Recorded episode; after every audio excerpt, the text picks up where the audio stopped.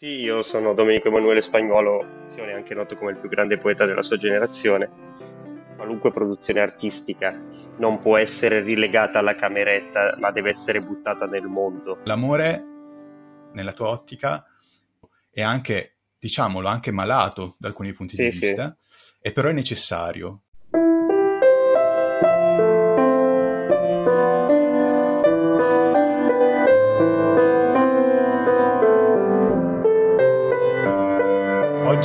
Invitato Domenico Emanuele Spagnolo, conosciuto sul web soprattutto per uno dei suoi progetti artistici, cioè Ciao Mamma, su Instagram, perché secondo me è riuscito, è stato in grado di interpretare in modo originale ed efficace alcune tendenze artistiche e sociali del nostro presente, dando vita a opere che da una parte sono molto profonde, molto espressive ed emotivamente impegnate e anche intelligenti, Dall'altro lato però sono volontariamente banali, anche, lineari, altamente eh, comunicative, infatti è riuscito anche a ehm, coinvolgere una larga community nel, cor- nel, per- nel, suo percorso artistico. Poi cercheremo di ripercorrere dall'inizio i suoi, i suoi, i suoi progetti e capire come è arrivato poi a Ciao Mamma. Dunque, come descriveresti le tue opere di Ciao Mamma? Cioè, sicuramente hanno a che fare col meme, e tuttavia non è solo questo. Eh, prima di tutto, ciao a tutti, io sono Domenico Emanuele Spagnuolo, come appunto detto nella presentazione, anche noto come il più grande poeta della sua generazione. E vorrei proprio partire da questa cosa qui, perché si lega a doppio filo con, con questa situazione. Da che cosa nasce l'idea del più grande poeta della sua generazione? Eh, nasce, nasce, tutto molto, molto tempo fa, molto prima di Ciao Mamma, ovvero dal momento in cui ho iniziato ad avere a che fare con altre persone che dicevano di voler fare produzione artistica e soprattutto quando si è adolescenti si ha a che fare con tantissimi eh, ragazzi che vogliono scrivere ma che hanno paura di esporsi, che hanno paura a far leggere le proprie cose, ha paura di questo giudizio costante che eh, adesso c'è ancora di più, ma c'era anche sicuramente qualche anno fa quando non erano così famosi i social network. Ehm, io vedevo tutti questi ragazzi che dicevano di essere poeti, di essere scrittori, di voler scrivere, ma eh, nessuno di loro aveva il coraggio di esporsi. Io penso eh, che gran parte della, al di là dell'attitudine poetica, proprio dell'essere poeta, eh, avvenga nel momento in cui ci si espone, ci si espone al giudizio esterno, ma qualunque produzione artistica non può essere rilegata alla cameretta, ma deve essere buttata nel mondo. E quindi la, la produzione artistica deve avere necessariamente una controparte eh, di pubblico e sociale, secondo me. E, ehm, e, quindi io che avevo la voglia di espormi, di preparare delle presentazioni poetiche, de, di farmi vedere, eh, perché ho iniziato appunto facendo dei monologhi poetici delle, delle, all'interno della, della, mia zona del, della mia città di Erba, con le persone che conoscevo, quindi facevo anche delle presentazioni davanti a cinque persone, non, non davanti a tante persone, ehm, per prendere per il culo gli altri ragazzi che eh, dicevano di essere poeti, io dicevo che ero il più grande poeta della mia generazione. E gli altri naturalmente mi criticavano, ma mi criticavano in privato, in circoli privati, in zone private, e non aveva nessuno di loro la, il coraggio di mettersi in competizione come non una competizione reale perché non esiste chi è più bravo, chi è più scarso, ma semplicemente di uscire, creare un loro ambiente e mettersi in gioco. E quindi io alle, alle, mie presentazioni dicevo che ero il più grande poeta di Erba eh, fra tutti i ragazzi della mia generazione perché non esisteva competizione, ma non perché non esistesse competizione perché ero più bravo, per il semplice motivo che nessun altro faceva questo e quindi nasce, nasce, come una battuta e si può vedere quanto l'ironia sia presente fin, fin dall'inizio della mia produzione poetica e penso che sia ciò che eh, mi ha portato anche a, ad avere un minimo riscontro su, sui social. Io sentivo che prima dicevi volutamente banale in alcuni passaggi, però di fatto no, non era questa l'idea, l'idea era più che altro del volutamente semplice. Eh, la mia è una, ste- una scrittura che, tenda, mm. che tende a semplificarsi, ma non per volontà di ottenere un pubblico maggiore, perché poi magari ne parleremo, ma eh, di volontà di pubblico ne ho avuta sempre abbastanza poca. Eh, tant'è che ho iniziato a fare numeri molto importanti quando, diciamo, sono entrato più in contatto con la mia parte interiore e ho voluto meno seguire trend e wave dei, dei meme Instagram, tant'è che, come potete vedere, sono una delle poche pagine con più di 20.000 follower che non segue trend. Io non seguo mai una wave di meme, mai un trend. Non lo faccio. Mentre tutti gli altri lo fanno perché aiutano ad ottenere follower. A me non interessa. E quindi niente, c'è una volontà di semplificazione più che una volontà di, di essere banali per, per essere compresi, ma semplicemente secondo me se tu riesci a mettere una complessità a livello semplice riesci ad avere un doppio livello di lettura e quindi eh, ad arrivare più persone, ma è un intento più sociale che economico di followers, tant'è che io non monetizzo ciao mamma, cioè non, non guadagno tramite Ciao Mamma. Certo. Ho guadagnato dal punto di, livello, eh, di, vista umano perché ho conosciuto persone incredibili, perché ho un pubblico, perché sono sovraesposto mediaticamente, che poi è anche relativo perché comunque stiamo parlando di 30-35 mila follower adesso, eh, che sono tanti ma non sono tantissimi, però non ci ho guadagnato economicamente. Anche se so che hai avuto hai avuto un profilo anche che ha raggiunto 70.000 follower per poi essere bannato. Sì, esatto. Sì, ah, ma se ti interessa ne ho avuto uno da, da, 20, da 25.000 su Facebook che è stato bannato, poi ho, sono arrivato a 70, eravamo quasi a 80.000 follower su Instagram e sono stato bannato anche lì. Ma, ma lì posso dire, giustamente, ero, ero, eh, stavo esagerando, mentre con questo nuovo profilo sto seguendo molto più le regole della community, sto trovando posti diversi dove sfogarmi e quindi se sei su Instagram devi seguire le regole di Instagram. Certo. Dunque sì, quando io parlavo di banalità effettivamente ho sbagliato, ma ciò che intendevo dire è che tu riesci a sfruttare anche frasi veramente semplici, veramente alla portata della quotidianità, che abbiamo sentito varie volte, tuttavia le, met- le metti in un contesto sia visivo che di altre frasi, tale per cui assumono una potenza le tue opere.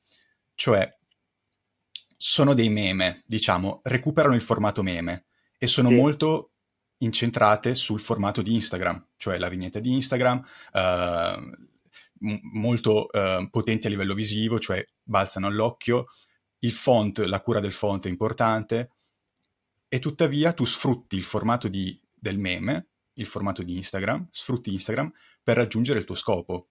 E infatti tu dici, io non seguo i dettami delle altre pagine di meme, cioè i tuoi non sono solo meme, non sono produzioni in stock, nonostante la quantità della tua produzione sia esorbitante, in realtà non ha um, il carattere di intercambiabilità del meme. Cosa voglio dire? Cioè, quando scrolli meme, uno vale l'altro, di fatto. Sono tutti molto simili tra di loro, alcuni mi fanno un po' più ridere, altri no, ma a lungo termine lasciano poco. Il tuo format, le tue opere, sfruttano la potenzialità del meme, cioè la facilità di comprensione, anche l'ironia, per poi però raggiungere un obiettivo diverso, infatti lasciano una traccia diversa. Quindi come, come hai come hai ideato questo, questa, questo formato? È nato spontaneamente? Si è sviluppato col tempo? L'hai modificato col tempo? E cosa credi lo renda unico? Allora, io avevo chiuso Ciao Mamma dopo che mi avevano bannato su, su Facebook. Vabbè, non starò qui a fare tutta la storia perché è troppo lunga, non ha, non ha senso. Parliamo, focalizziamoci su questa domanda che mi piace molto. Allora, mi avevano bannato su Facebook, eh, io scrivo, le, cioè avevo iniziato proprio per noia, non, facevo le mie poesie, ma, ma, Facebook era per divertirsi. Ho detto, ho visto questo nuovo medium, ho iniziato, ma perché io faccio meme dal 2017, non, adesso siamo nel 2023. Quindi qualcuno si spiega anche perché magari certi numeri è soltanto costanza e perseveranza molto spesso. La gente mi conosce da tanti anni, anche se ho, io ho dovuto ricrearmi la fanbase più volte. Vabbè, allora ho deciso di ricrearmi questa pagina su Facebook, però non avevo più non mi piaceva più, ma semplicemente perché Facebook non girava più, non facevo numeri. E se tu non fai numeri, eh, secondo, ma numeri legati alla quantità, non era tanto il numero di like o il numero di condivisioni, proprio che la gente non vedeva. Perché quando sei un creator su Facebook, Instagram, vedi proprio il numero di persone che leggono. E io magari scrivo un meme, eh, una frase, perché io scrivo molte frasi, nasce questa, questa sottocategoria del meme che si chiama text posting. Ehm, e quindi facevo post, shit posting, quindi overpostavo, sempre scrivevo tantissimo, ma lo facevo tramite frasi, quindi text posting. Ehm, e quindi avevo, mi ero molto scoraggiato. Allora dei miei amici che mi seguivano delle pagine, perché ho avuto a che fare comunque con tante pagine meme, mi hanno detto dai spostati su Instagram, Instagram funziona. Allora facevo gli screenshot alle frasi e le mettevo su, su Instagram. A un certo punto una nota pagina di meme che è Vabbè Raga, gestita da una persona secondo me veramente molto intelligente e anche per lei secondo me Vabbè Raga è un progetto artistico che definire Monica solo come vabbè raga, secondo me è sminuente proprio per la qualità della persona, sia umana che dal punto di vista artistico. Ehm, comunque, eh, vabbè raga mi, mi, ha passato un'app che si chiama Whisper e mi ha detto, secondo me è perfetta per il tuo formato. Quindi quest'app mi è stata consigliata, che era eh, appunto quest'app che cosa fa? Fa una cosa semplicissima, ti centra la frase, tant'è che ti centra l'immagine, tant'è che molto spesso taglia i bordi ehm, e poi ti dà la possibilità di apporci sopra vari font diversi. Il font base dei meme che è l'impact, che in realtà quello lì non è un impact vero perché dovrebbe essere Helvetica New, qualcosa del genere, e altri, e altri, e altri font. E quindi mi ha dato la possibilità di scrivere le mie frasi in una maniera più impattante, quindi non era più lo screenshot, ma era eh, l'immagine di sottofondo e sopra, e sopra la frase. Devo dire che quando ho iniziato così ho avuto un'esplosione subito, cioè sono passato dai mille follower che avevo ai 3-4 mila, subito. E, ehm, c'è da dire che in quel periodo, che stiamo parlando del 2020 forse, ho iniziato a fare i meme in questo modo su Instagram, c'erano pochissime pagine in Italia che utilizzavano questo formato, mentre quest'idea del meme whisper, così come si dice, era molto già utilizzato, non moltissimo, ma era un po' utilizzato all'estero. C'era qualche pagina italiana che lo faceva, meme di questo tipo, ma avevano 4, 4.000 follower, la più grossa per dire. E niente, io tramite questo formato poi l'ho, l'ho affinato nel tempo. Eh, non tanto nella scelta delle frasi, ma nella scelta dell'estetica. Perché c'è tantissima, cioè io penso che si veda tantissimo. Traspare a ha un minimo di sensibilità quanta ricerca ci sia nello sfondo delle immagini, quanto sia importante per me andarmi a cercare il cazzo di illustratore sconosciuto giapponese che ti ha fatto quell'illustrazione lì eh, in, un, in un artbook di vent'anni fa e la, la metto e perché comunque secondo me il feed è fondamentale nella comunicazione via Instagram. Eccetera. Tu dici giustamente l'utilizzo del, del, formato meme. L'utilizzo del formato meme è perché io sono figlio della mia epoca, io sono figlio del mio tempo. Cioè, se io mi mettessi nel, nel, nella mia cameretta a scrivere sopra un taccuino, sarei un coglione, non sarei un artista. Perché magari posso essere il più grande poeta della storia, ma non posso scrivere sul taccuino nel 2023 quando c'è la comunicazione tramite social io sarei un artista che non utilizza le tecnologie del mio tempo. Se, se Beethoven esistesse adesso, non farebbe più la musica al piano, sarebbe vabbè, questa qui è un po' una sparata, sarebbe, sarebbe, un artista di musica elettronica molto probabilmente, perché se io ho una sensibilità e un'attitudine di un determinato tipo, ma soprattutto un'attitudine artistica, io cerco di sfruttare i mezzi che mi dà la mia epoca per essere al centro del dibattito. E quindi sfrutto il meme ma non è che mi metto a tavolino e penso di sfruttare il meme, non sono un brand io. Lo faccio perché mi viene spontaneo. Perché se tu vivi all'interno della tua epoca e hai un'attitudine artistica, è normale avere questa evoluzione. Io in un'altra intervista che ho fatto con uh, uno youtuber abbastanza famoso in Italia che si chiama Brando, Culo Brando, eh, dicevo appunto che lui sì. eh, eh diceva lui sì. appunto che secondo me sono, c'è una quantità incredibile di artisti memeri italiani come Crudelia Memon, Vaberag, anche loro hanno una, una loro identità, un loro seguito, sono semplicemente le persone con grande sensibilità, con questa attitudine artistica che stanno vivendo la loro epoca. Spero di essere stato chiaro in questo concetto. Molto chiaro, si vede molto la tua volontà di lasciare una traccia, di rapportarti col mondo, di rapportarti con le persone intorno a te e raggiungere nuove persone. Cioè per te l'esperienza artistica è soprattutto un'esperienza di condivisione e di... Eh, ma certo perché, perché l'individualità di un singolo soggetto non è soltanto quella personale, ma anche quella collettiva. È, fonda- è, è evidente che eh, noi non siamo sempre, solo ed esclusivamente quello che siamo e quello che abbiamo eh, immagazzinato, ma siamo anche quello che ci sta intorno. Quindi io che amo l'idea di crescere costantemente come persona, devo avere a che fare con molti ambienti, con molte esperienze, con molte persone e l'interazione diretta con le persone è, parte, è una parte incredibile. Cioè io potrei fare dei meme incredibili, ma se non me li si incula nessuno, sarebbe, sarebbe un, un, un'esperienza castrata. Eh sì, io sono una persona un po' volgare. No, no, va benissimo, va benissimo, non, non ci scandalizziamo. Ehm, benissimo. Parlavi del rapporto delle immagini, perché sì, le frasi sono fondamentali, ed è lì l'aspetto poetico, nonostante non siano formalmente delle vere e proprie poesie le tue, no? Però la tua ispirazione, la tua indole, quella che tu chiami attitudine poetica, pervade tutte le tue opere.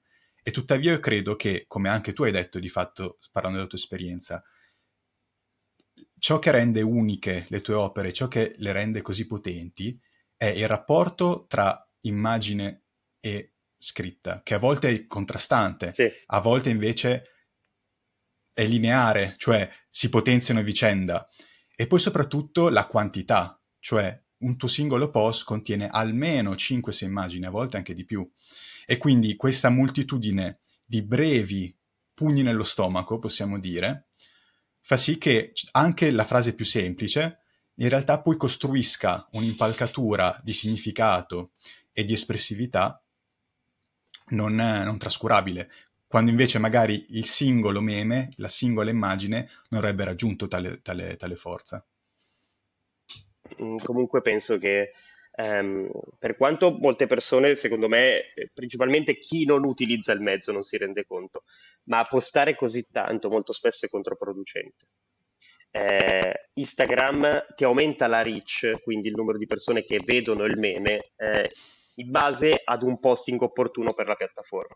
Quindi molto spesso sarebbe opportuno postare ogni 30 ore, per, almeno in questo momento. Poi l'algoritmo continua a cambiare perché un po' di tempo fa era 24, poi 28, poi 30. Secondo me, tramite quello che vedo, altri, le altre pagine meme, la mia pagina, eccetera, secondo me 28-30 ore è il momento opportuno. Io posto quando ho bisogno, quindi magari lascio passare tre giorni senza postare, magari faccio tre posti in un giorno. Fare tre posti in un giorno è controproducente. Quindi postare così tanto in realtà non ti aiuta a crescere, è, è tutto molto più spontaneo di quello che sembra, molto più emotivo. Eh, io faccio e non ho paura del giudizio esterno, cioè non, non, per me è completamente irrilevante quello che penseranno le persone che frequento, i miei amici, i miei genitori, le persone con cui lavoro nel momento in cui entrano in contatto con il meme, perché questa è una filosofia, penso che sia controverso citarlo in questo momento per, per tutto quello che è successo, però ha fatto anche ehm, tanti, ha, una sua credibilità artistica importante, eh, è un artista incredibile, quindi secondo me ci sta anche citare Kanye West. Eh, Kanye West diceva che la vita non, non è un test, non è un test costante al quale noi siamo sottoposti. Io non posso continuare a dire sempre ed esclusivamente la cosa giusta. Io devo semplicemente seguire il mio flusso e fare. Poi naturalmente è evidente che io ho delle reference, ho un'esperienza e quindi tutto quello che produco va migliorandosi ed è mitigato dalla mia esperienza ed è mitigato da quello che penso, da quello che fruisco. Però io non voglio pormi il problema non voglio pormi il problema del pubblico, non voglio pormi il problema di sembrare imbarazzante e tante volte quando vado a scrivere qualcosa di banale lo scrivo perché ci credo veramente, è un'attitudine post cringe, io non, non mi cringio, io non, non, provo imbarazzo per quello che penso, non provo imbarazzo se scrivo una frase banale, se faccio una battuta banale, così puoi trovare sia la battuta più geniale che mi è venuta in mente quella settimana che tu la leggi e dici cazzo se non l'avesse scritta lui non l'avrebbe scritta nessun altro e poi magari il meme dopo c'è eh, una ragazza con le tette giganti con sopra scritto mi manchi ma io lo penso. Sono immagini che mi piacciono. Mi, mi pia- io sono cresciuto con quell'estetica anime, MTV, anni 80-90, con quella fisionomia, eh, con, quelle, con quelle reference. Quindi se puoi trovare all'interno anche quello, perché è parte della mia cultura, è parte di quello che si è sedimentato all'interno di me ed è parte di quello che rielaboro esternamente. Mi devo, mi devo vergognare se ho delle reference che possono essere anche di ispirazione in hentai porno? Assolutamente no, non vedo perché dovrei farlo. Mi devo vergognare se scrivo mi manchi, mi devo vergognare se scrivo ti amo e basta che sono frasi di una banalità sconcertante che hanno scritto tutti quanti prima di me, ma no, perché semplicemente quello che ho pensato, quello che mi, che mi è passato attraverso è quello che voglio esternare, perché se io tolgo il sentimento da quello che faccio, perde tutto completamente di senso. Per me se non ci fosse sentimento, tutto quello che scrivo, tutto quello che posso non avrebbe senso. C'è tantissimo di cui parlare. Innanzitutto, come la sincerità in questo caso e la, um, quello che tu chiami la, il post-cringe, cioè superare questa fissità e questa rigidità nel confronto con gli altri, in realtà ti ha portato, secondo me, a un livello di contatto con la community e un livello di profondità in ciò che fai inedita per gli altri artisti, perché c'è sempre stato un filtro, no? Invece tu i filtri tendi ad abbatterli. Ovviamente il 100% secondo me è difficile da raggiungere perché c'è sempre un rapporto con il giudizio, un rapporto, un giudizio con se stessi, esatto. Però è evidente come tu ti esponga tantissimo e, ehm, senza, senza troppi timori, senza troppe remore. Poi c'è l'aspetto dell'estetica anni 90 che è evidentissima e anche primi 2000, MTV, manga, anime, di sì, cui abbiamo parlato anche in un'altra intervista con Michele Falcone. Ma io sono, anzi, ma guarda, ti faccio, ti faccio vedere una cosa. Ho, ok, ho in mano un artbook di Tekken 3 che ho comprato e questi sono i miei acquisti. Io ho preso un artbook con lo studio dei personaggi di Tekken 3. L'ho acquistato su, su Vinted seconda, di seconda mano ed è uno dei miei acquisti normali. Io ho la casa che è piena di artbook. Eh, voi pensate dove, dove, le vai a prendere le immagini se no tante volte? Non è soltanto una, una questione di, mh, mm, di, di, estetica online. Io faccio le foto, ho messo in uno degli ultimi post le foto al manga che stavo leggendo di One Piece. Sono... Ma perché io comunque svario molto tra il pop e l'underground e quindi eh, e al di là dell'estetica anni 90-2000 che, che, tu dicevi che sicuramente è quella predominante, ad esempio ho fatto di recente un post su realismo capitalista di Fisher, che era un libro Vero. che ho letto, che mi piace molto, di, che tratta di economia. Vabbè, io sono laureato in giurisprudenza, quindi comunque mi piace molto parlare di politica e di economia, che sono le mie materie. Io sono un docente di diritto ed economia, tra l'altro, economia politica. Mm-hmm. Eh, sì. Vabbè, ma non voglio entrare in questo ambito. Però stavo leggendo Fisher, eh, ho letto Realismo Capitalista, ho preso una IA di produzione di immagini, ho fatto una serie di immagini tramite IA in modo che fosse completamente mio al 100% quel post, ho scritto delle riflessioni sul realismo capitalista e le ho postate eh, secondo me eh, sono quelle che ritornano di più a livello di estetica sono le cose anni 90, anni 2000, perché quello che seguo su Twitter molto banalmente. Io su Twitter guardo gli aggiornamenti dell'Inter, gli aggiornamenti di politica e gli illustratori giapponesi, perché li continuo a seguire, quello è quello che mi piace, quello che vedo e quindi è quello che, che mi ispira, quello che voglio riportare dal punto di vista estetico. Magari tra 6-7 anni eh, smetterò di vedere quell'estetica, inizierò a frequentare gallerie d'arte, mh, mm, che ne so, di, di, ispirazione, di ispirazione differente e avrò degli sfondi diversi. E quindi dicevamo, la scelta dell'immagine è molto legata a questo immaginario, che ha tanta presa nel pubblico, vedo, e lo capisco, anche io lo recepisco, lo capisco molto bene, e ha un, un, un valore, perché riesce secondo me a coniugare sia l'aspetto eh, di profondità, e di sensazioni, ha l'aspetto invece un po' più ironico e l'aspetto un pochino più di facile fruizione, ma poi questi argomenti li affronteremo. Volevo chiederti invece, a volte, come dicevamo, il contrasto tra scritta e immagine crea un po' di disorientamento, ma anche di, di interessamento, di curiosità e di espressività. Dall'altro lato, invece, immagine e scritta si vanno di pari passo come ti comporti in questo caso? Anche qui segui un'ispirazione, eh, segui la pancia, hai un progetto, metti delle immagini che ti piacciono allora, in, in eh... archivio e poi le scegli successivamente? Io ho un archivio infinito. Tant'è che adesso Google mi vuole far pagare perché ho troppi giga, utilizzo troppi giga di, di, di cloud. Ehm, io ho salvato qualunque frase io abbia mai scritto su Facebook e Instagram, anche nelle pagine bannate. Infatti è molto facile per me trovare chi mi copia perché basta trovare la, la frase uno a uno. C'è tantissima gente che mi copia. Prima mi dava fastidio, adesso non me ne frega più niente. mi dà un po' fastidio ogni tanto quando prendono i miei meme uno a uno e non mi citano. Eh, però mm-hmm. ormai anche sti cazzi sono diventato grande, non me ne frega più così tanto. Faccio il mio e guardo il mio. Ehm, sì, mh, mm, la, la, scelta delle immagini, mh, mm, a me capita di, di, vivere molto il momento, come ti dicevo. Quindi, se nella serie di, se io salvo le immagini o cerco delle immagini eh, per una settimana, è molto probabile che utilizzi solo quelle immagini di, una, di quella settimana, non vado a ricercare immagini più vecchie nel mio archivio. Ok? Eh, però molto spesso, sempre più spesso, mi capita o di lavorare con degli illustratori che facciano opere originali, pertanto o io modello l'immagine, eh, io modello la frase sulla loro illustrazione, oppure io sì. gli invio le, le, le, frasi e loro disegnano ah. ispirandosi a qualcosa che ci sarebbe bene sopra. Questo, questo diciamo è il lavoro che faccio con le persone che, che fanno opere originali.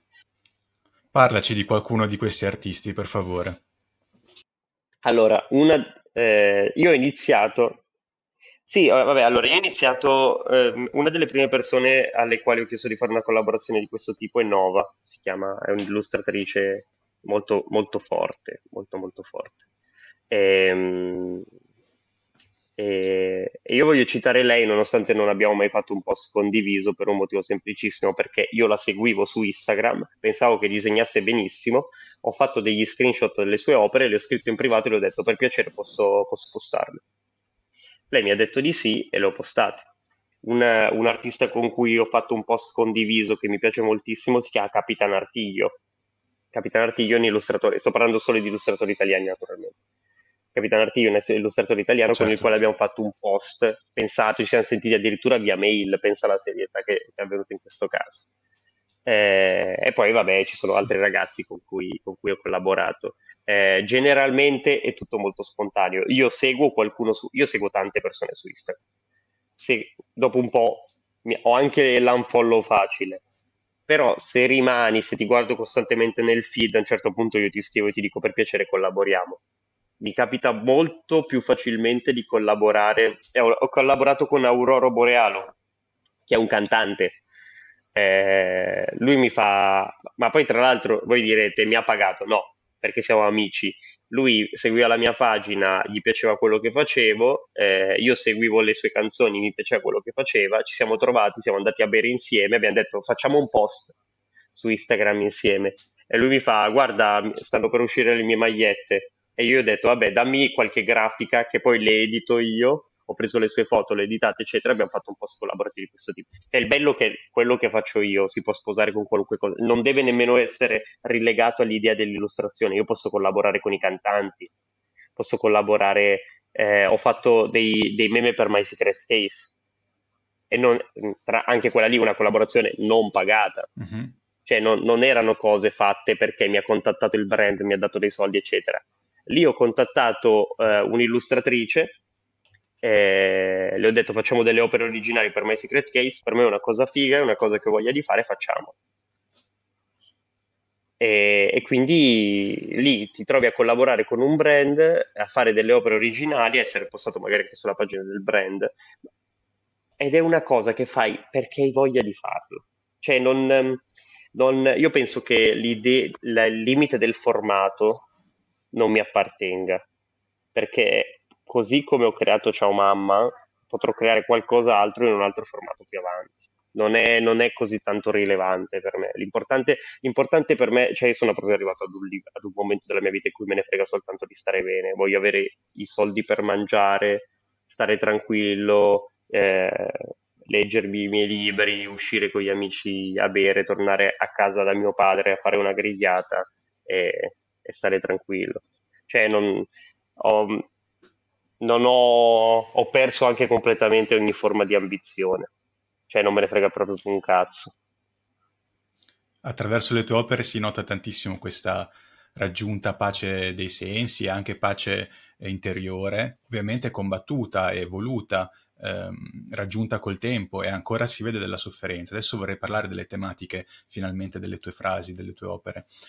Eh, sì. Quindi sì, mi, mi, ritrovo in quello che dici e, e traspare, come dicevi, la sincerità è un aspetto fondamentale delle tue opere, quindi ciò che hai detto traspare in molte delle tue, delle tue raffigurazioni. Io ho individuato, diciamo, quattro categorie, quattro tematiche principali attraverso il tuo profilo Instagram di Ciao Mamma che vorrei affrontare uh-huh. con mhm. te. Allora, la prima sicuramente è l'amore. La uh-huh. seconda è la sofferenza, la pena, la depressione anche, e anche l'aspetto uh-huh. riflessivo. Poi c'è l'aspetto trash, ironico, e poi c'è l'aspetto, diciamo, più etico, eh, politico. Secondo me uh-huh. raggiungi il massimo splendore quando riesci a mescolare poi questi elementi insieme.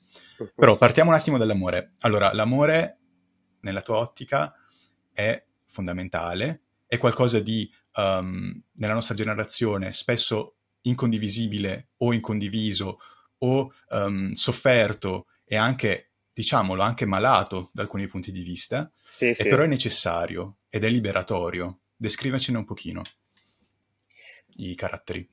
Ma perché l'amo- l'amore, allora, eh, innanzitutto, eh, io chiamo fare cose che con intento popolare, perché poi non è detto che debbano essere popolari. Penso che comunque l'amore sia un sentimento che provano tutti, quindi molto banalmente è una cosa che arriva a tutti. E io stesso in primis lo, lo provo costantemente e continuamente. C'è stata un'evoluzione sicuramente eh, dall'amore idealizzato all'amore tossico nella, nella, relazione reale e disfunzionale ad un'evoluzione dell'amore come concetto di cura, che penso che sia il livello più alto. Io penso che non ci sia educazione all'amore, ma non banalmente dal punto di vista sessuale, penso che quando si parla di determinate tematiche si resti ad un livello molto basso, ma non perché si vuole essere semplici, ma proprio perché non si ha livello di comprensione. Eh, quindi la, l'amore eh, è sicuramente qualcosa di fondamentale che, che cura, cura le persone, ma l'amore anche come cura, prendersi cura di. Eh, io penso che sia un concetto anche politico, l'amore, infatti quando dici che si mescola, secondo me l'amore in questo momento si mescola in maniera molto forte con, con la tendenza anticapitalista, perché se noi eh, pensiamo ad appagare noi stessi tramite la, la, il consumo sfrenato, lo possiamo applicare queste logiche anche ai partner e alle relazioni. Mentre prendersi cura di una persona singola, eh, ma che non deve essere necessariamente una persona singola, io non condanno in nessun modo nemmeno le relazioni aperte ai poliamori. Eh. Eh, prendersi cura delle persone, ma nelle relazioni, delle amicizie, essere, essere presenti, perché l'amore non è soltanto l'amore rela- relazionale romantico, ma anche l'amore per i genitori, per la famiglia per gli amici. Io penso che anche l'amore sia un tabù molto spesso per gli uomini. Penso che ci sia pochissima educazione sentimentale, la maggior parte degli uomini è repressa. E, um, io ho fatto anche dei, dei, meme nei quali parlo appunto della, della vulnerabilità maschile, che è un, è un, tema che mi è molto ca- caro. Le persone che nascono biologicamente come uomini sono repressi emotivamente per quasi tutta la loro vita e quindi hanno delle reazioni molto spesso anche violente nel momento in cui non riescono ad entrare in contatto con se stessi o si dissociano, diventano violenti. La rabbia come uno dei pochi sentimenti concessi, la necessaria virilità, la necessaria competizione. Penso che sia una violenza che gli uomini subiscono e, e penso che il, tutti i movimenti femministi e transfemministi potrebbero benissimo aiutarli. Vabbè, poi non, se, senza ri, poi andare a fare spiegoni o, o fer, soffermarsi necessariamente sopra, sopra, questo determinato genere, secondo me nella pagina vecchia si vedeva molto di più la, la mia tendenza autodistruttiva, mio, la mia tendenza all'amore tossico. Adesso che sono più stabile nella vita e sono più felice, sono più appagato, ma anche ho più comprensione di determinate questioni della vita, eh, ho diminuito anche i meme di quel tipo che purtroppo tiravano un sacco e quindi faccio anche meno like. Però Vabbè, penso che co- come, come, risposta sulla questione amore, eh, dimmi tu se vuoi che, che, affrontiamo qualcuna delle altre tematiche che hai toccato, che devo dire sicuramente non saranno esaustive, ma come, come livello di, di individuazione hai, hai fatto un ottimo, un'ottima individuazione di base delle tematiche principali. Approfondiamo un attimo la tematica dell'amore perché mi interessa brevemente. Sì. Tu fai anche il docente, no? Quindi sei a contatto con uh, i nuovi adolescenti, non che siano troppo distanti dalla nostra età, e tuttavia un, uno stacco c'è stato. Io credo che tu parli molto del, delle sensazioni e dei rapporti uh, sentimentali e amorosi della contemporaneità, però lo fai in modo diverso. Chiedo scusa. Cioè, il rapporto di difficoltà nell'amore delle, che abbiamo nelle ultime generazioni, che in realtà è universale, ma che ha preso forma in, secondo nuovi modi e secondo nuove eh, profondità nei nuovi decenni, negli ultimi decenni, ha trovato forma ad esempio in romanzi, in poesie, tra virgolette, classiche, però non ha la stessa incisività che ha nelle tue opere. Ma, ma, io penso semplicemente che sia una questione di comprensione, perché se l'amore eh, che viene portato, ma banalmente nelle canzoni, eh, la, l'amore che viene trattato nelle canzoni è un amore incompleto. L'amore che viene, cioè se noi pensiamo ad un amore che sia puramente sessuale, un amore puramente idealizzato, è un amore che non ci porta ad una serenità personale, stiamo parlando di amori incompleti e sono meno reali eh, io, io, penso che tantissimi artisti che si sono affermati tramite la, um, l'estremizzazione della loro ambizione siano eh, degli infelici e ci stupiremo a, a, sapere quante persone felici ci sono nella, nella, in giro per strada. Cioè, non dobbiamo chiuderci nella nostra bolla di, di tristezza. Anch'io ho, ho, ho questa attitudine malinconica che, che, ho sempre avuto, però nel momento in cui vai per strada, ti giri e vedi che quante persone sono felici di ascoltarsi tormentoni estivi. No? Tante volte, molto banalmente, quel, quel, il tormentone estivo raggiunge più persone, ma non perché eh, alle, alle, persone piacciono le cose banali, ma semplicemente perché, secondo me, l'arroganza, l'arroganza degli artisti è stata estremizzata da questa nostra società che ha una tendenza a spostarsi sempre di più verso eh, un'idea capitalista e quindi un'idea di, di isola- isolamento. E se noi siamo isolati, non solo siamo più banali nei nostri pensieri perché non ci confrontiamo con le altre persone, ma siamo anche molto meno condivisibili. Quindi, secondo me, le, le, cose che scrivo io non sono migliori di quelle delle cose che si scrivono negli anni 70-60. Sono sicuramente molto spesso più condivisibili delle cose che sono state scritte negli ultimi 5-6 anni, almeno nel mio piccolo, io posso parlare del mondo meme. Eh, se, però se vado ad ascoltarmi le canzoni, se vado ad ascoltarmi il mondo del rap, eh, cioè il sesso secondo me è qualcosa di fondamentale, qualcosa di incredibile, bellissimo, che si lega a doppio filo con l'amore, ma non può essere scisso non può essere costantemente scisso. Se tu mi parli solo di sesso, mi stai parlando di qualcosa di incompiuto, cioè qualcosa di bello, sicuramente bello anche il rapporto occasionale, queste cose. Lì, lì inizia e lì finisce. Il sesso, il, il, la carne, la condivisione, la passione in connubio con l'idea di amore è qualcosa di incredibile, qualcosa di molto più potente. Quando fai sesso con una persona che ami è qualcosa di assurdo, imparagonabile al sesso occasionale ehm, o all'accontentarsi, all'idea di accontentarsi, ma com'è che crei questo amore? Tramite l'esserci, tramite il dare valore. Quando è che dai valore alle cose? Quest'idea costante del devo dare di più, molto spesso, devo, la devo smettere di sprecare il mio tempo. Queste, queste sono tutte stronzate, questa è l'idea che devo costantemente fare. Ci sta, ci sta bruciando la testa questa idea costante del, del, dover fare, del dover affermarsi, del dover crescere, dover migliorare. La, noi viviamo in un'epoca basata sull'aumento del, eh, sul segno più, l'aumento del PIL, l'aumento del, dei partner, eh, anche questa stronzata dell'idea del body count, no? eh, che si guarda quante, con quante persone è stato eletto, quante persone hai frequentato. Non è questo che dà valore alla persona. però in un momento in cui mh, mm, c'è così tanto, diciamo, di perso dal punto di vista del, anche della ricerca del... Mh, mm, qualcuno dice perdita di valori, io dico semplicemente che ci sono perdite di punti di vista, ognuno è chiuso all'interno della sua bolla e ha riferimenti diversi, quindi ci si scontra tra, tra, tra, tra persone, ma che nessuno è sbagliato, hanno semplicemente obiettivi diversi.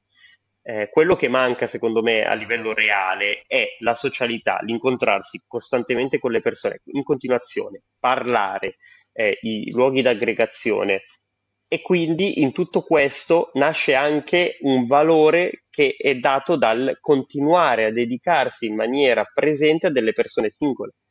Eh, ma lo possiamo vedere in tutto, lo possiamo vedere in Netflix, eh, le persone che devono guardarsi tutte le serie, tutte le serie del momento, magari si guardano una serie in maniera molto veloce perché se ne devono guardare un'altra, senza dedicarsi, senza riguardarsi i film, rileggersi i libri.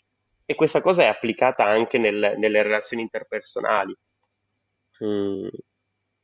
Non lo so, questo, è una tematica secondo me che, che affronto tanto. E, e prima, quando quando non avevo compreso queste cose, non riuscivo ad esprimere tramite parole, eh, penso che trasparisse artisticamente tramite una mancanza, era come se trasparisse la mancanza di qualcosa che non capivo che, cosa, che cos'era, mentre adesso mi sono reso conto che è semplicemente la necessità dei, dei punti di aggregazione, la necessità di dedicarsi, la necessità di, di esserci e di creare valore, creare valore reale tramite la condivisione mi sono, mi sono infervorato. Ma poi posso dire che secondo me sto missando tutte le tue domande. Tu mi fai le domande, poi io finisco a parlare di altre cose. spero, spero di, di, non essere stato troppo dispersivo oppure di averti fatto saltare le domande. Non ti preoccupare, questo è il bello. Concluderei sull'amore dicendo solo questo. Secondo me, nell'immaginario collettivo sono, e nei prodotti artistici, diciamo, per il pubblico, ci sono due forme di amore, cioè quella astratta, diciamo a livello di canzone classica di Sanremo, dove di fatto sì, si parla di amore, si parla di rapporti, si parla di uh, felicità amorose, anche di sofferenze amorose, ma in maniera molto diluita e molto astratta. Mentre un altro versante è quello dell'amore, soprattutto nelle canzoni rap, eh, come dicevi tu, eh, del sesso occasionale, eh, della superficialità, mentre nelle tue opere e anche in, in altre opere vorrei citare, eh, molto famoso per chi si occupa di, di, letteratura dagli anni 90, Walter City, secondo me ha affrontato tematiche che sono presenti anche nelle tue opere e tuttavia in formato completamente diverso. Lì c'è la profondità dei rapporti amorosi e anche del della tossicità e della difficoltà di avere rapporti nel mondo contemporaneo, tu riesci a toccare la, le nuove generazioni e riesci anche a sentire, per questo ti volevo fare la domanda riguardo alla, al, tuo, al, tuo, lavoro, cioè riesci a percepire ciò di cui scrivi attraverso il tuo lavoro e il rapporto con i tuoi studenti? Oppure credi no. che... No, dimmi pure. No, ma ti, ti, ti, ti, stoppo per mille motivi. Allora, la prima cosa è semplicemente che eh, ciò che elaboro in questo senso non, non deriva dalla scuola, perché, perché, non è tramite quel rapporto con gli alunni che sono arrivato ad avere determinate elaborazioni anche certo. sulle nuove generazioni, ma è frequentandole direttamente. Cioè è molto più facile comprendere qualcuno non in un ambito lavorativo così chiuso, anche perché cioè, comunque relativamente passo poco tempo con i ragazzi che hanno un mondo al di fuori per dire molto più facile eh, comprendere queste visioni, eh, secondo me, guardando i TikTok che parlano di questa determinata cultura, guardando i video di YouTube di, di un adolescente, cioè è quello il, il, loro mondo reale, perché comunque la scuola è, è una realtà eh, molto formale, molto chiusa in, nei suoi determinati standard, ed è un discorso che non, non, voglio nemmeno troppo approfondire, però volevo semplicemente dirti che non deriva da questo. Secondo me il mio certo. livello di, di, osservazione delle generazioni, delle nuove generazioni deriva dall'osservazione dei loro trend, perché comunque a me piace continuamente aggiornarmi e quindi vedere i videogiochi che giocano, i film che vanno di tendenza, perché que- quello che va di tendenza generalmente è legato alla generazione dopo. Io ho 29 anni, sto per andare per i 30, anche se dal video sembra che ne abbia 47. E, um, e, e, però non mi perdo mai magari l'ultimo manga che va di tendenza. Per dire, eh, questa qui è una stronzata, ma mercoledì me la sono vista pure anch'io su Netflix. Ehm, My Hero Academia me lo sono letto anch'io. Eh, Rondo da Sosa e Mambolosco me li sono ascoltati anch'io. Eh, pe- perché, perché mi piace, perché mi diverte vedere qual è la tendenza nuova. E se tu rimani all'interno delle tendenze nuove, par- riesci a parlare ancora con, con quelle generazioni. Però l'importante è non forzarsi in questa cosa. Io lo faccio finché mi diverto quando non mi diverto più, ad esempio in questo momento non me ne frega un cazzo di ascoltarmi le nuove tendenze e leggermi i manga dei ragazzini. Mi sto leggendo le mie cose, sto facendo dei lavori che ho delle referenze anche visive che sembrano più nostalgiche. Perché? Perché in questo momento sono questo e in, in un momento successivo magari sarò un'altra cosa. Infatti io penso che mh, rischio di perdere molto pubblico dei ragazzi un pochettino più giovani perché sto scrivendo meno frasi tossiche e loro non sono ancora arrivati ad un livello più alto di, di concetto di cura e di amore, oppure non sono così interessati a determinate tematiche. Cioè, io quando scrivo delle cose so, sono consapevole di perdere pubblico. Quando, scrivo, quando ti faccio la critica all'ambiente LGBTQ, quando ti faccio la critica alla sinistra, quando ti faccio la critica al liberismo, quando ti faccio la critica al, alle destre estreme, eccetera. Cioè, io perdo costantemente follower ma perché, ma perché a me fa schifo l'idea di inquadrarmi a livello di mercato. Mi fa schifo. Non, è una cosa che non posso fare, perché altrimenti vado a tradire, vado a tradire l'attitudine artistica della mia opera. C'è una scelta ad un certo punto devi fare se monetizzare o meno. E io penso che questo potrebbe essere un aggancio con il libro che ho fatto.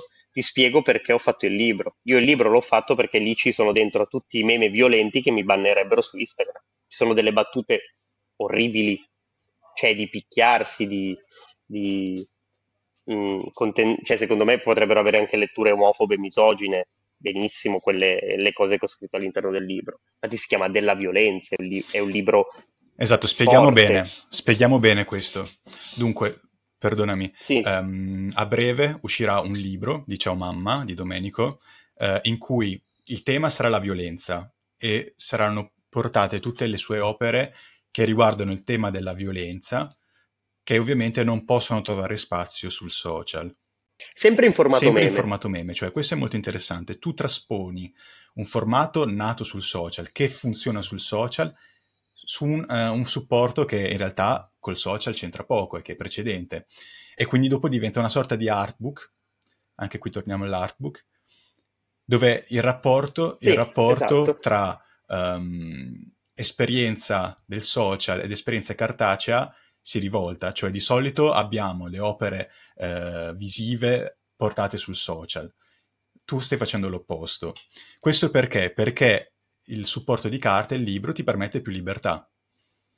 Poi chiariamo un attimo anche l'aspetto esatto. della misoginia, de- cioè tu quando affronti i problemi e le sensazioni del contemporaneo, ne affronti anche le contraddizioni e questo è anche il tuo afflato etico, cioè spieghiamo bene, tu non sei contro, anzi tutt'altro, cioè tu ti com- combatti molto uh, a favore de, uh, del femminismo, del, anche delle... delle... Vabbè, la, il punto è che secondo me non, non, non, traspare, non deve trasparire quello che penso, perché è rilevante. Eh, quando, tante volte quando la gente mi dice, mh, mm, eh, mi fa dei commenti e mi dice tu sei un cretino perché hai pensato questa cosa, ma chi ti dice che io pensi questa cosa solo perché l'ho postata? Cioè la mia pagina è una pagina è una pagina, è un'istantanea, tante volte sono o istantanee di sentimenti, istantanei di stati d'animo, oppure scrivo delle battute che mi fanno ridere ma che parlano di cose che non penso. Cioè, certo. per dire, se io faccio una io ho fatto delle battute a favore, cioè, non a favore, però ho fatto delle battute su, ho scritto delle frasi d'amore con sfondo Giorgia Meloni, però non vuol dire che ho votato Giorgia Meloni. Certo. Oppure se io ti faccio delle battute dove prendo io ho una tendenza comunque, vabbè, cioè, penso che traspaia, soprattutto per le persone che mi, che mi conoscono, sono, ho una tendenza socialista io dal punto di vista politico, però faccio le battute contro i socialisti perché mi fanno ridere, perché mi piace, perché è quello che penso, no? Mi piace esaltare la contraddizione, enfatizzare esatto. il pensiero. È normale che facendo in questo modo arrivi a scrivere anche delle cose dal punto di controverse, ma non vuol dire che sia nel tuo pensiero. Quindi se io faccio delle battute ehm, sul mondo queer, sugli omosessuali, sulle, sul razzismo, eh, io ne, posso dire una cosa, io ne sento anche il bisogno eh, in questo momento di esaltare tutto l'ambiente violento e tutto l'ambiente proibito sui social, perché io eh, sono in un momento in quale mi sento represso, perché penso che il livello di repressione di Instagram e Facebook e tutto l'ambiente meta sia eccessivo. Non è possibile che io se scrivo piedini venga bannato, se io scrivo picchio vengo bannato. C'era una battuta che secondo me era super innocua, che era odio eh, le risse, no, odio le discussioni, preferisco gli accoltellamenti. Se io faccio una battuta di questo tipo, sto enfatizzando il fatto che, eh, che comunque c'è un disprezzo nei confronti dello scontro, del conflitto tu non è che soltanto perché ho scritto accoltellamenti devi pensare che io sono a favore della, dell'aumento certo. della violenza. Non è, non è così, ma perché, ma perché, il social non ti permette la profondità del pensiero e quindi qualunque cosa sembra negativa, sembra misogina, sembra omofoba, eccetera. siamo in un'epoca di assenza dell'approfondimento e io ho sentito la necessità di sfogarmi in questo modo facendo un libro molto controverso, molto forte, che si chiama appunto della violenza. E l'idea appunto è sfogare questa frustrazione. Secondo me alle persone che lo acquisteranno piacerà e si sentiranno in colpa del fatto che gli piacerà. Questa è la mia idea. Vero. Sicuramente l'elemento catartico nell'arte è sempre presente. Cioè rispecchiarsi anche nelle contraddizioni e anche nelle violenze, nelle sofferenze, ehm, nei buchi neri delle opere ar- d'arte per metabolizzare proprie, i, i, propri vuoti.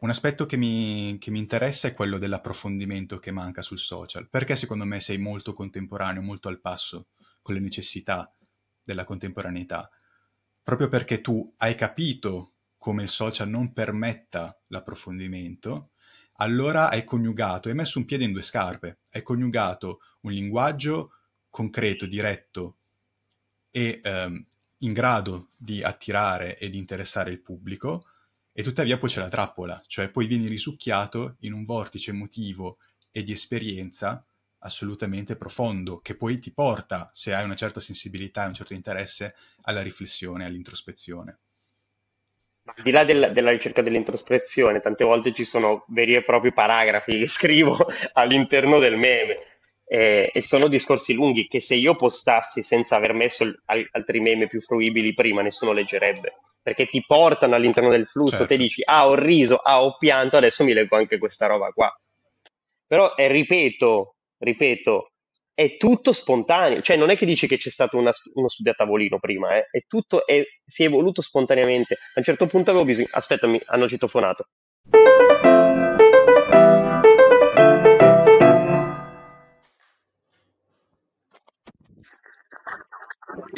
Mi è arrivato, cosa molto divertente, mi è arrivato un regalo da parte di un brand in questo momento. Benissimo. Perché comunque ho, live- ho, ho, ho, ho, cioè, ho livelli di engagement molto alti, quindi i brand comunque tante volte hanno sono voglia di collaborare con me.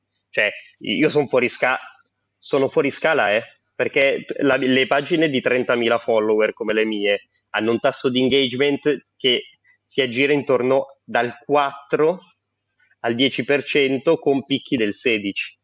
Il picchi del 16%, cioè se tu hai 16% di engagement sei considerato gigantesco. Il mio livello di engagement è, è fuori norma. Io ho 30.000 follower, mi guardano i meme in 25.000. Guardano e di questi 25.000 interagiscono di solito un terzo. Cioè, quando, quando, tu vedi un mio meme che ha 1500 like, 1500 like vuol dire che l'hanno vinto, l'ha visto meno di, di 10.000 persone. Io ce l'ho tutti quanti i numeri.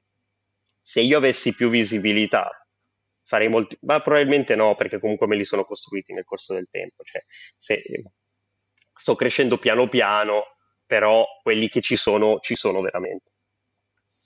È indubbio che tu riesca a parlare molto direttamente con il tuo pubblico e che tu abbia una presa vera sulla mente e sulle emozioni del tuo, del tuo pubblico.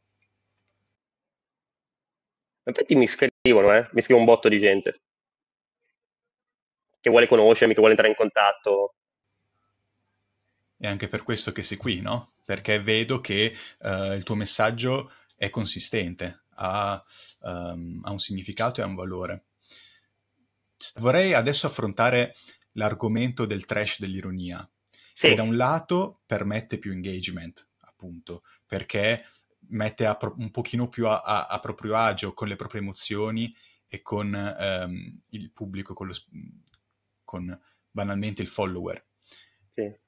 E, qui c'è anche un aspetto interessante. Adesso il fruttore dell'arte è anche un follower che non è per forza una cosa negativa, cioè adesso dobbiamo venire a patti con questo, cioè um, fruire opere d'arte attraverso um, i social vuol dire avere una community, vuol dire avere un pubblico che è, anzi, è ancora più legato al perso- alla, all'artista e alla sua arte, perché attivamente decide di seguirlo. Esatto. Secondo me, comunque, dal punto di vista pratico, la gente si è completamente rincoglionita e pensa che il mondo esista soltanto sui social e non è assolutamente così. Eh, ci sono tantissime persone che fanno arte ad altissimi livelli certo. e non hanno profili Instagram, Facebook, eccetera, TikTok, eh, X, perché a me piace ancora dire Twitter, però è più giusto dire X ormai. Ehm, Secondo me non bisogna, non bisogna rincoglionirsi a questo punto da pensare che i social siano la salvezza dell'umanità o che siano il futuro, perché comunque eh, chi guadagna di più sui social generalmente chi riesce a portare le persone dal social alla vita vera. Eh, gli eventi, la presenza umana delle persone è ciò che è ancora più appagante costantemente dal punto di vista soprattutto artistico. I grandi cantanti, non è detto che avere tanti, tanto seguito sui social voglia poi dire avere tante date o vendere tanti dischi. Anche la questione dello streaming, cioè l'idea dei numeri, i numeri, i numeri vanno interpretati, non si può pensare costantemente che tu hai fatto disco d'oro, allora sei un bravo cantante, non puoi pensare che hai tanti follower, sei un bravo artista. E questa cosa non la sto dicendo al pubblico, la sto dicendo agli artisti, perché ci sono tanti artisti che pensano che la loro valore vada poi ad essere misurato sotto questi aspetti. Ma allo stesso modo non bisogna nemmeno essere quel, quegli artisti boriosi elitari che dico, elitisti che dicono ah non mi segue nessuno ma io sono bravissimo, no tu sei un coglione, perché comunque devi trovare un punto di equilibrio tra le cose, ma soprattutto devi guardare qual è il tuo obiettivo, qual è il tuo fine. Il mio fine in tutto questo è divertirmi, e ci sto riuscendo. Poi ti dici anche la parte trash, la parte di intrattenimento, perché fai così tante battute e dici così tante stronzate? Ma perché io sono un coglione nella vita vera. Se tu esci con, con il mio gruppo di amici, io sono... L'altro giorno sono andato al bar Rondò che è qua a Milano, a Nolo, eravamo in fila al bagno, c'erano, c'era una fila incredibile, c'erano 10 persone, e allora io mi sono messo in mezzo alla fila e mi sono messo a fare battute, a tirare tutti quanti dentro, a mettermi a ridere e scherzare, a chiacchierare così. Perché mi stavo annoiando e non volevo fare la, la fila in, in bagno, stare, stando zitto così per 20 minuti. Ho detto almeno chiacchiero un pochettino, rido e scherzo con le persone. E c'è una ragazza a un certo punto che mi ha chiesto: Ah, ma tu fai lo stand-up comedian? No, non faccio quello stand-up comedian però perché, perché mi piace ridere, scherzare, piace fa... io faccio tantissimi giochi di parole, cioè eh, la Chamam è un ottimo contenitore per, per, far, per far fruire la complessità de, de, di una persona. Cioè, sotto la scusa della banalità e della semplicità, tu puoi veicolare diversi messaggi e un giorno hai voglia di scrivere una stronzata, un giorno hai voglia di fare il famoso orni posting, quindi parlare soltanto di sesso e di cose che ti fanno eccitare, lo fai. Un giorno hai voglia di parlare Anzi, ti, ti, faccio uno spoiler. Sto, sto, preparando un post sul corpo, il, il, libro di Galimberti, che è il libro che sto leggendo adesso. E quindi farò un, un, un post su, su, sul libro, di, su un saggio filosofico. In realtà credo che questa eterogeneità di messaggi, di sensazioni, di idee sia il tuo potere. Poi trova unitarietà nel format, cioè scritta immagine, sì. e poi nella tua identità, nella tua personalità ehm, assolutamente. Concludendo sull'ironia, un aspetto interessante è che di solito studiando letteratura, studiando, diciamo, arte in genere, si dice che l'arte, che, scusami, si dice che l'ironia sia un mezzo per creare distanza, cioè la distanza ironica ti permette di uh, affrontare alcuni argomenti in modo disincantato, in modo distaccato. Nel tuo caso è un pochino diverso, perché l'ironia, sì, permette un pochino di intrattenere il pubblico e quindi di farlo scottare di meno e di farlo anche distrarre di meno, di farlo annoiare di meno. Però dall'altro canto l'ironia è veramente innervata, legata intrinsecamente alle tue emozioni. Cioè, quando tu parli d'amore, di sofferenza e di depressione, l'aspetto ironico non è un filtro, sembra proprio che faccia parte dell'esperienza e dell'emozione stessa.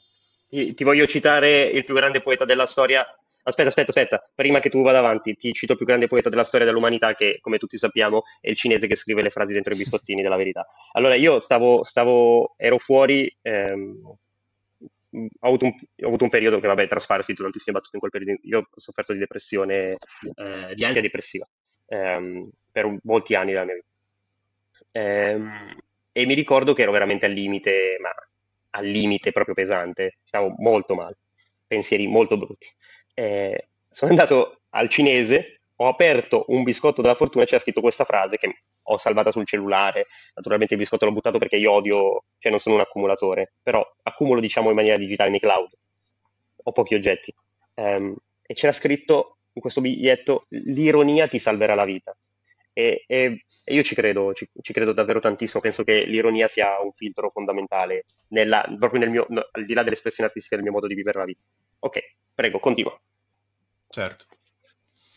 Volevo prendere un esempio, leggere una delle tue opere, poi la mostrerò anche a schermo, ma per chi ci ascolta da, dal podcast potrà avere esperienza diretta, ecco.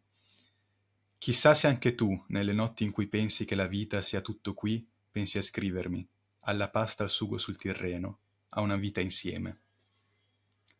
Che dire, allora, come vedete, grande semplicità de- di messaggio, profondità però di contesto, perché crea immagini molto varie tra di loro. La notte in cui si pensa disincantatamente se sia tutto qui, una frase che da un lato è, è molto vera, la vivo eh, quotidianamente, dall'altro canto molto, molto legata, diciamo, anche a, um, a sentimenti, se vogliamo, anche un pochino adolescenziali di insicurezze e che tuttavia però persistono nella vita. Anzi, magari con l'età adulta semplicemente si mettono sotto un tappeto e si procede eh, con il tran tran quotidiano.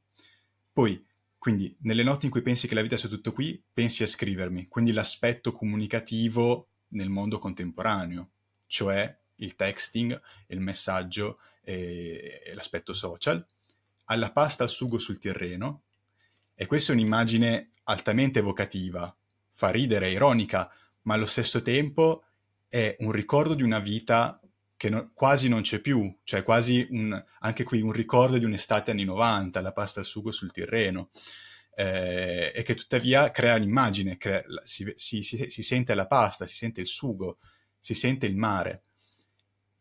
E avendo studiato poesia per anni, ti assicuro che queste immagini sono presenti in artisti di alto livello. Penso ad esempio uh, Dino Campana, che cita il mare Tirreno uh, quando parla di, di, un rapporto amoroso. Penso ad esempio ad Augusto Blotto, un poeta poco conosciuto, ma um, che cita, nel, un, ha dei titoli geniali nel, nelle proprie opere, eh, uno dei, dei, suoi libri si intitola Il maneggio per Erti senza sugo, per dire. Quindi l'elemento visuale istintivo è sempre presente nelle tue vignette, per poi concludere pens- se pensi a una vita insieme e quindi si recupera l'aspetto amoroso, l'aspetto della vita comune e di un progetto comune, di una vita semplice se vuoi, ma nella semplicità trovare una possibile pace, anche se la vita sia tutto qui.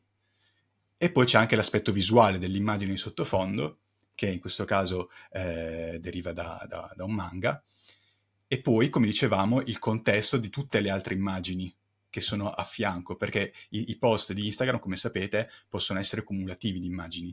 Quindi mh, mm, Domenico propone una carrellata di immagini e di frasi che sono tra loro a volte legate, a volte no. Però il contesto, come dicevamo prima, dell'insieme delle, delle, delle opere crea un'esperienza artistica ed emotiva, secondo me, che potenzia ciascuna delle, delle vignette. Parlaci un pochino, se vuoi, della vignetta che ho preso ad esempio, che secondo me è molto esplicativa del tuo modo di, di fare. Eh, vabbè, ma quello, quello lì è, è un casino. Guarda, proprio, mentre tu la leggevo ho pensato, ma proprio quella doveva prendere. Quella lì è stata, ehm, quella lì una, è- è- tu devi sapere che io scrivo, scrivevo tante poesie un tempo, adesso molte di meno, però ho delle bozze di, di poesie che scrivo. Ehm, io scrivo poesie molto complesse, molto molto complesse, eh, che si incastravano tra di loro. Molti, a- a un- sono un grande amante dell'allitterazione, della scrittura ricorsiva, eccetera. Ehm, e diciamo che per me quel, quel libro che ho scritto, io ho pubblicato un libro che si chiama Del Flow, eh, che è un libro appunto di poesie in metrica rap, cioè io parlo critico tante volte anche quell'immaginario perché comunque è un immaginario che conosco molto bene. Ehm, E io penso che aver scritto qualcosa di così complesso mi legittimi a scrivere cose molto più banali. Però in realtà è un'evoluzione che è avvenuta in maniera molto più, più naturale, molto più semplice, non mi ci sono sforzato. E adesso scrivo cose molto semplici in questo modo, come, come dicevi appunto tu. Ehm, allora, ero, ero sul Tirreno, ero sul Tirreno in un ristorante di pesce con mio padre e era sera, sono andato a letto, ho scritto quella cosa. È venuto molto, molto in maniera... È, è poesia, è un'attitudine poetica. Io, io penso che la grandezza di, di- di questa- di questo passaggio sia, sia semplicemente il fatto che io non ho paura di esporre i miei sentimenti, cioè di essere una persona adulta che entra ancora in contatto con i propri sentimenti e non si vergogna di scrivere, non si, non si vergogna di queste banalità. Poi senza, parla- senza stare a, a perdersi sull'idea della poetica, perché le poesie sono belle se le scrivi da tanto tempo, sono, sono più di, cioè, sono 15 anni che io scrivo le poesie, ma non, non me le tengo per me, le leggo al pubblico, vedo quello che piace alle persone, vedo il, riscontro diretto e, e questo influisce tanto sulla capacità di scrittura.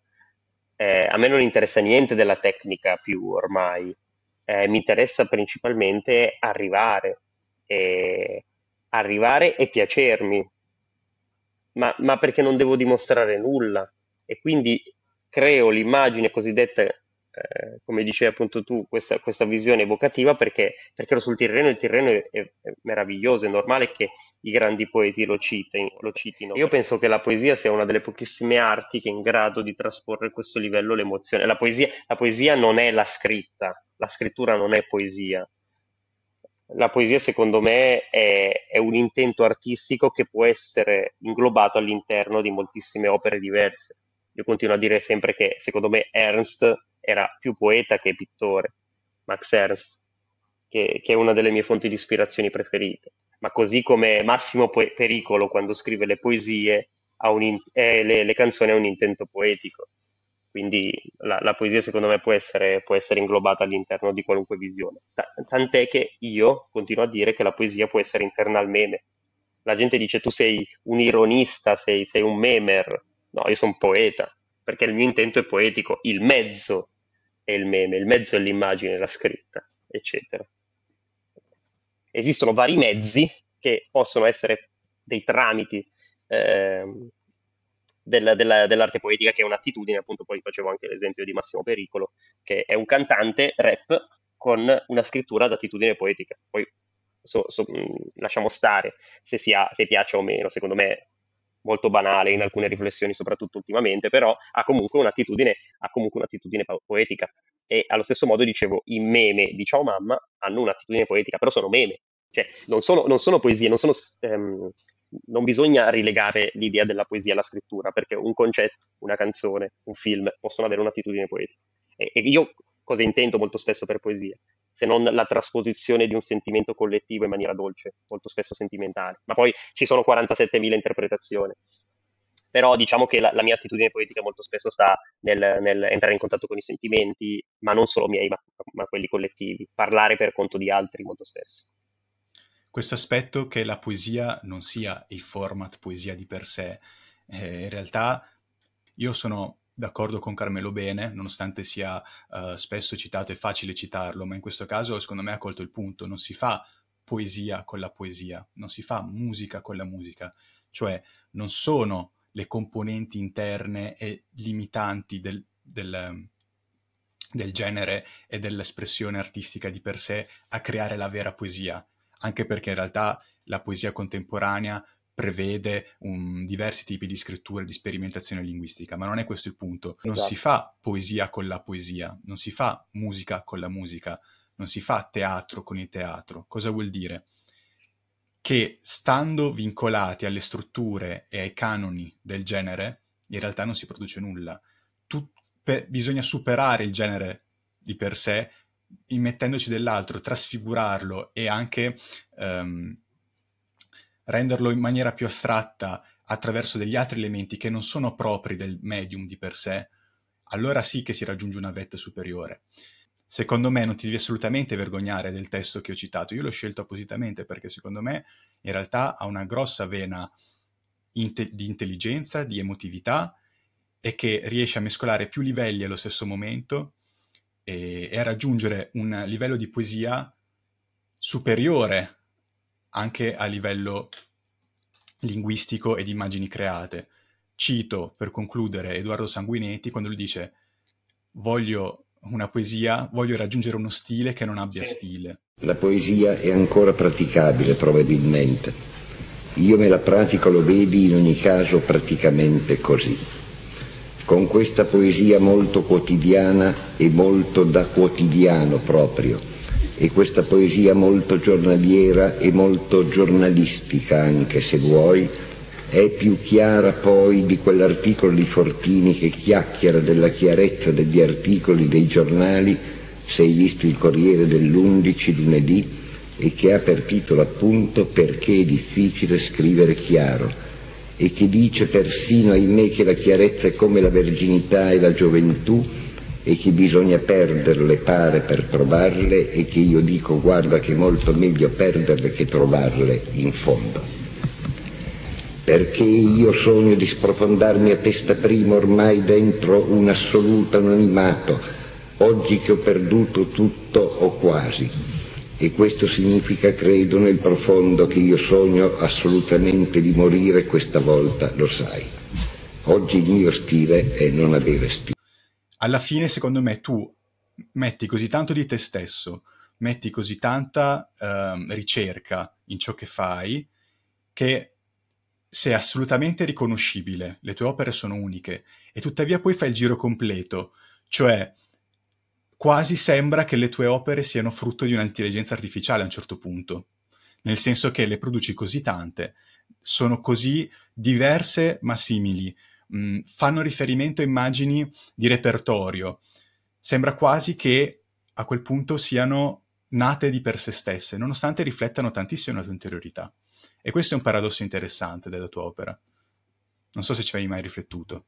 No, mi, mi, mi fa piacere. Um, questa cosa qui io non ci avevo mai riflettuto, ma me l'avevano già fatta notare quando, quando avevo fatto l'intervista con Brando. Mi avevano detto alcune persone che non immaginavano ci fosse questo pensiero dietro la, la, creazione delle opere, pensavano che fosse qualcosa che si andava a creare tramite un'intelligenza artificiale, un'immagine diciamo che mi era già stata fatta presente, però guarda, io ti posso dire, a me le, le tue analisi, le tue, le tue parole mi, mi, hanno fatto veramente tanto piacere perché avere anche questa forma di riconoscimento per me, per me è importante, ti, ti, ti fa capire anche che, che stai perseguendo la via giusta perché comunque secondo me anche arrivare al pubblico, eccetera, no, non ci arrivi senza convinzione, senza, senza dedizione, tante volte, tante volte sbagli, tante volte, tante volte non raggiungi dei risultati anche che meriti ed avere queste, queste belle parole, sinceramente, molto spesso ripaga, ripaga tanto, quindi ti volevo ringraziare. Io ringrazio te per essere venuto, per esserti esposto ehm, anche per aver superato dei problemi tecnici che abbiamo avuto. Eh, la discussione secondo me... Incredibili molto... problemi tecnici.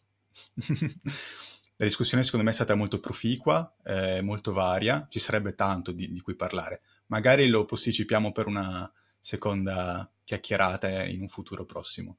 quando magari svilupperai nuovi progetti. Super volentieri. Dovete, dovete sapere che Ciao Mamma è il progetto per cui Domenico è più conosciuto, ma esiste anche Ciao Cuore, che è una pagina dove, diciamo, dove Domenico eh, sublima un pochino di più il suo carattere artistico e diciamo arriva veramente a livello un pochino più astratto di comunicativo. Um, poi eh, c'è il libro, c'è un'associazione, c'è una rivista. Domenico ha tanto di cui parlare. Tuttavia, eh, credo che per oggi possa bastare qui. Ti ringrazio ancora tantissimo. Perché no? Ci risentiremo in futuro. Grazie ancora, Domenico. Grazie mille. Grazie a te. Ciao.